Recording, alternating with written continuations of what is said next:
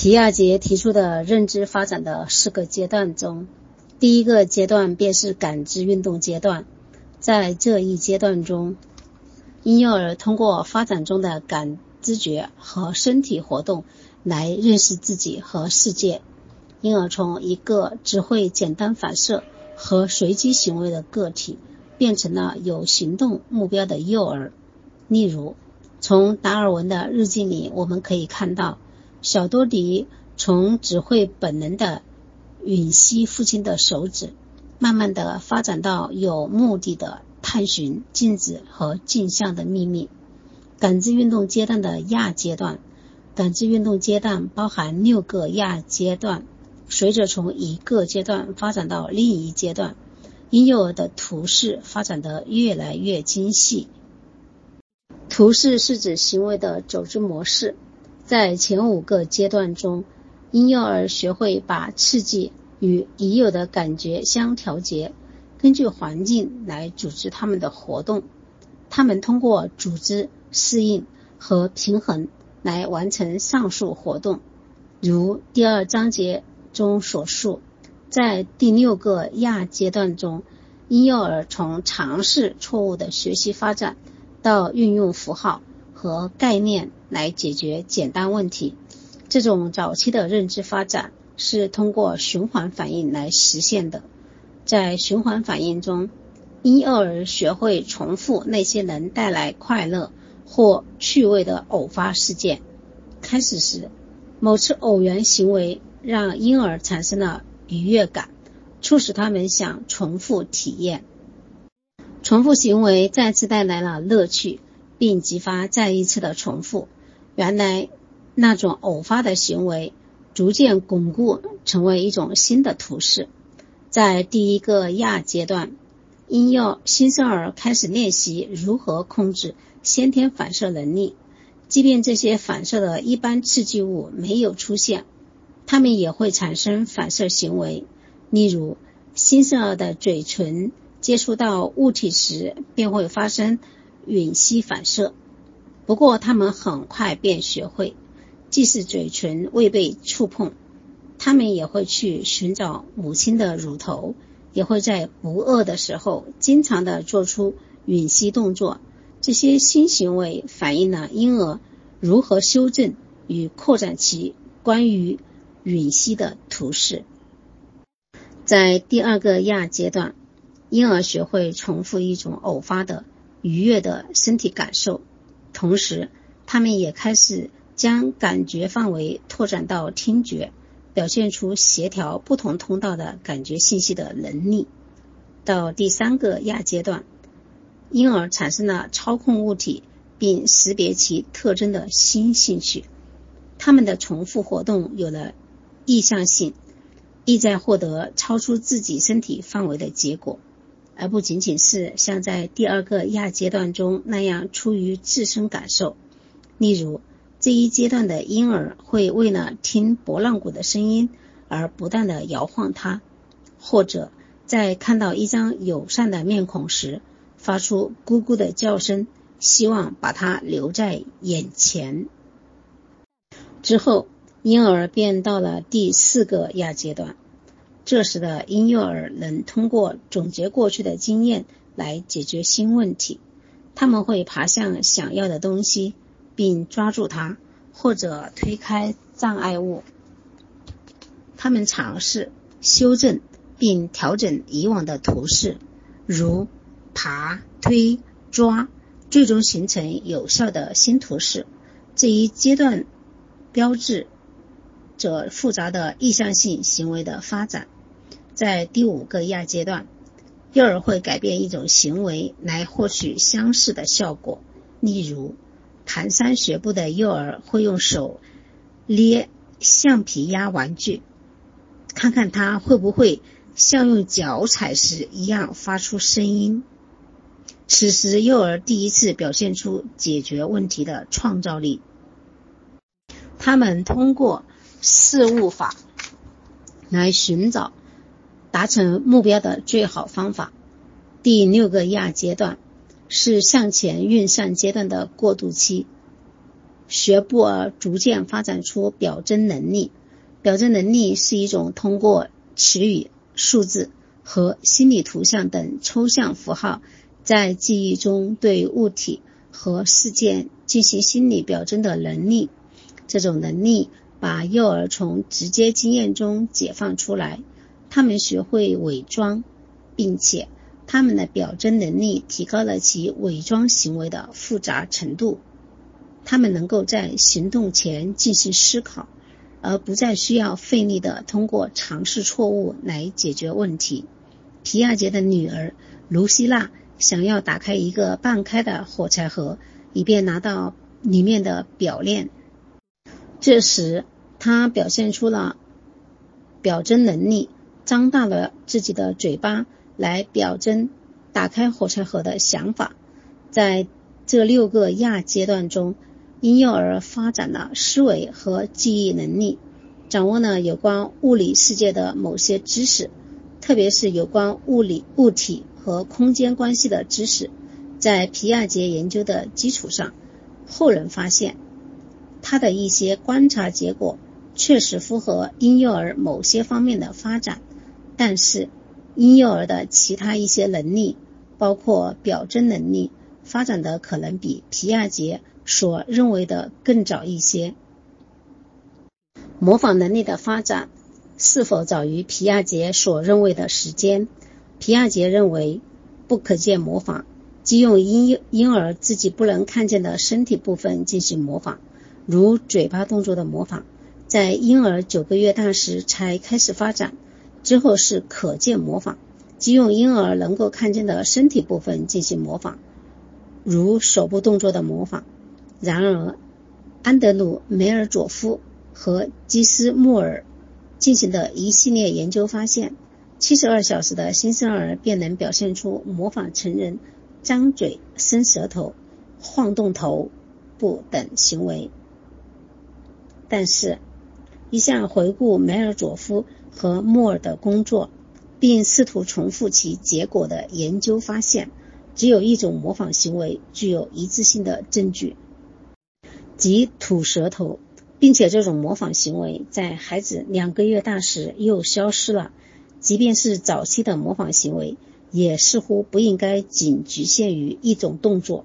因此，一些研究者认为，吐舌头可能是婴儿与母亲进行沟通的早期尝试，或者仅仅是被成人的舌头所激发的一种简单的探索行为。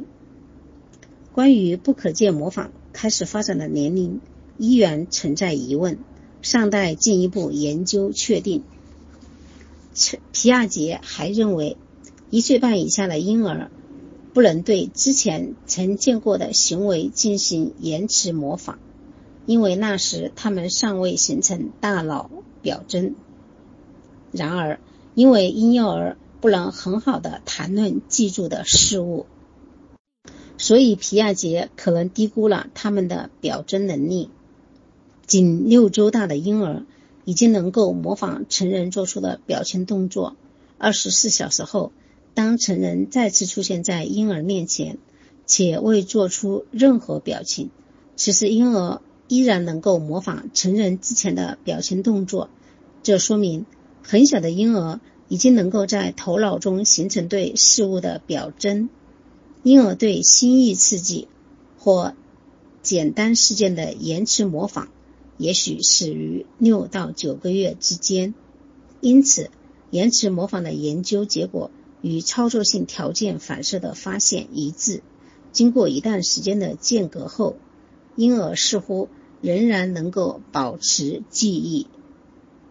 在一项诱导模仿实验中，研究者。引导婴幼儿模仿一系列曾见过但未做过的动作。研究者初次演示时会给出简单的言语解释。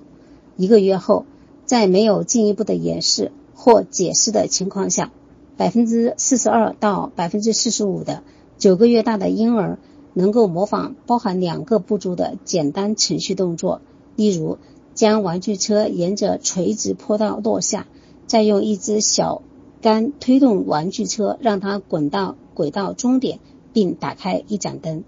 一项研究通过扫描婴儿在间隔一周后再次观观看相同动作过程的照片时的大脑，有效地预测了他们在该任务上的个体差异。结果表明，那些不能正确按图片顺序完成此任务的婴儿，其记忆痕迹较浅。这表明他们无法把事件存储在长时记忆中。诱导模仿在幼儿两岁时更加稳定，近百分之八十的十三到二十个月大的婴幼儿能够把一年以前发生的不熟悉的多步骤动作重复出来。一些早期练习有助于恢复婴幼儿的记忆，特别是在原有的一些条件被新条件所替代时。对于婴幼儿的常识记忆，有四种影响因素：一、重复训练事件的次数；二、婴幼儿是否亲自操作过，还是仅仅简单观察过；三、婴幼儿是否得到语言提示；四、事件序列的逻辑顺序是否合理；客观认知及空间认知的发展；客体概念及客体拥有自己独立的存在。特征和空间位置的概念对形成客观世界是一个现实和有序的存在这一认识来说非常重要。客体概念也是婴幼儿知觉到自己独立于客体和其他人而存在的基础。这对认识一个充满了客体与事件的世界来说是非常重要的。小达尔文努力去理解镜像的存在和位置，便是其客体。概念发展的体现。客体永久性何时发生？客体永久性是客体概念的一个组成部分。它是指个体能认识到物体或他人，即使不在视线中时依然存在。从藏猫猫的游戏中可看出此概念在不同文化中的发展。皮亚杰认为，婴儿通过观察自己动作的结果发展出客体概念。换句话说，是通过自身的视觉和运动信息来发展的。同同样，通过观察这些信息，皮亚杰发现客体永久性在感知运动阶段是逐步发展的。最初，婴儿并不具备这一概念。在第三个亚阶段，即婴儿四到八个月大时，他们会寻找自己丢弃的东西。不过，如果东西未能找到，他们则不会再继续寻寻找，好像东西就此不存在了一样。在第四个亚阶段，即婴儿八到十二个月大时，如果如果一件东西被藏起来了，他们会到第一次看见它的地方去寻找。在第五个亚阶段，即婴儿十二到十八个月大时，他们不再犯类似的错误。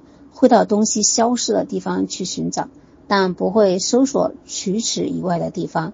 在第六个亚阶段，即幼儿十八到二十四个月大时，他们的客体永久性概念已经得到充分的发展。此时的幼儿已经会去寻找一件眼前看不见的东西。最新的最近的研究表明，由于测量方法的局限，皮亚杰可能低估了年龄较小的婴儿。对客体永久性概念的掌握情况，婴儿可能只是无法独立完成一项包含两个步骤或需要两手协调的动作，诸如通过移开靠垫或打开盒子来获取物品。通过一到三个月的探索、操作和学习，通过多次尝试，婴儿在半岁到一岁之间便可以成功找到物品。进一步说。如果使用与婴儿年龄更相符的程序来测试客体永久性，例如使用光暗效果隐藏毒品、隐藏物品，婴儿只通过一种动作就能重新找到物品，那么处于第三个亚阶段的婴儿便能出色的完成这项任务。在一项研究中，让六个月大的婴儿观看一个小球沿着分叉的轨道落下。当小球落到每个落地点时，分别会发出不同的声音。如果把灯关掉，然后重复试验，婴儿们仅仅根据声音就能找到小球所在的正确位置。这说明婴儿已经知道小球在黑暗中是依然存在的，并且知道它去了哪里。这种研究方法仅利用婴儿的视觉，不需要其他任何复杂的动作，因此能用该方法考察年龄很小的婴儿。在本章的下一节，我们也将讨论到最近一些有争议性的研究。这些研究采用信息加工的方法，结果发现。三到四个月大的婴儿不仅拥有客体永久性概念，还能够理解因果关系和分类概念，具备了基本的数字概念，了解了支配物理世界的其他规律、符号发展、图片理解能力以及空间思维。皮亚杰认为，表征思维的发展使孩子对物体与空间关系的判断更为准确。表示这一发展水平的一种能力是图画理解能力，即理解图片中物体本质的能力。在美国和非洲科特迪瓦开展的一些研究发现，婴儿会用手去探索图画，就像画中的东西是真的一样。他们会感觉、摩擦、拍打、抓取它们，甚至尝试把画中的物体拿出来。这种尝试在婴儿十五个月大时便消失了，而不是到十九个月大时。根据皮亚杰的理论，婴儿十九个月大时表现表征思维才产生，此时婴儿才会指着图片说出物体的名称，才会理解图片是其他物体的一种表征。其实，即使十八个月大的婴儿已经能将一幅上下颠倒的图片。与一幅左右颠倒的图片看出是同一个物体。根据双重表征理论，个体的图画理解能力发展缓慢，因为婴儿难以同时对图画及其所对应的对象进行心理表征。尽管两岁的幼儿能够运用表征思维引导他们来找到图画中所展示的物体的位置，但是他们很难通过模型来找到对应物体。显然，他们认为模型就是物体本身，而不是物体的表征。在一项实验中，告诉两岁半的幼儿防止被缩小机压缩成一个小模型。相比告诉他们小房子与大房子一样时，他们能更容易在房子模型中找到玩具。根据双重表征理论，后一种任务的难点在于要求幼儿同时表征符号。和符号所代表的物体。若通过缩小机告诉孩子们房子和房子模型是同一事物时，他们便不需要这种双重操作。在三岁大的幼儿身上是不存在这种问题的。尽管幼儿会花很多时间看电视，但是他们一开始并不能意识到所看到的东西只是对现实的表征。在一系列实验中。两岁和两岁半的幼儿通过监视频监控器看到一名成人把一件物品藏在了隔壁的屋子里。有人把他们带到隔壁的屋子，两岁的半的幼儿能很容易的找出该物品，而两岁的幼儿则无法做到。如果让两岁的幼儿透过窗户看到物品的藏放过程，他们就能够找到该物品。显然。两岁幼儿缺乏的是对屏幕图像的表征理解。在后续的实验中，两岁的幼儿在家中的视频里看到自己生活的现场直播。父母在视频里告诉他们，他们从视频中看到的事情都是真实发生的。经过两周的训练，这些幼儿就能够通过观看视频找到被藏的物品了。双重表征理论具有实际意义。他告诉幼儿教师，不要假设幼儿能够理解老师用具体物品来代表的抽象概念，如用尺寸不同的积木块来表现数目之间的关系。对皮亚杰感知运动阶段理论的评价，根据皮亚杰的理论，从简单的反射行为到思维的产生，这段发展之路是漫长的，在长达一年半的时间里。婴幼儿只能从自己的感知和运动当中学习，直到第二年的后期，他们才开始具有概念思维的萌芽。现在，正如我们所看到的，使用简单任务和现代工具所进行的研究表明，皮亚杰所指出的婴幼儿早期认知能力的局限性，可能只是婴幼儿未成熟的语言技能和运动技能的反应。在某些方面，婴幼儿的认知能力超出了皮亚杰的假设。这并不意味着婴儿一来到这个世界，其心智就已经成熟形成。如皮亚杰所观察到的。婴儿在真正具备认知能力之前，会表现出一些不成熟的认知能力。我们能够通过婴儿在寻找物品过程中出现错误等现象来认识这一点。然而，皮亚杰过于强调运动经验是认知发展的第一个引擎。实际上，相比婴儿的运动能力，婴儿的知觉能力要发展的更早。目前的研究方法能让研究者观察和推断这些知觉能力。知觉与认知之间的关系是当今研究的主要领域。我们将在下一节中对此进行讨论。我思我秀，皮亚杰对达尔文日记中对儿子的早期认知发展的描述会有怎样的评论？基于皮亚杰。及其后续研究者的观察，你认为在设计或改进婴幼儿玩具时，需要注意哪些因素？学习检查站，你能否总结在感知运动阶段的六个阶段中的主要发展情况？解释初级循环反应、次级循环反应和三级循环反应是如何工作的？阐述为什么表征能力的发展非常重要。总结皮亚杰对客体永久性和空间知识的观点。解释皮亚杰为何低估了婴幼儿的一些认知能力，并总结新近研究说明了什么。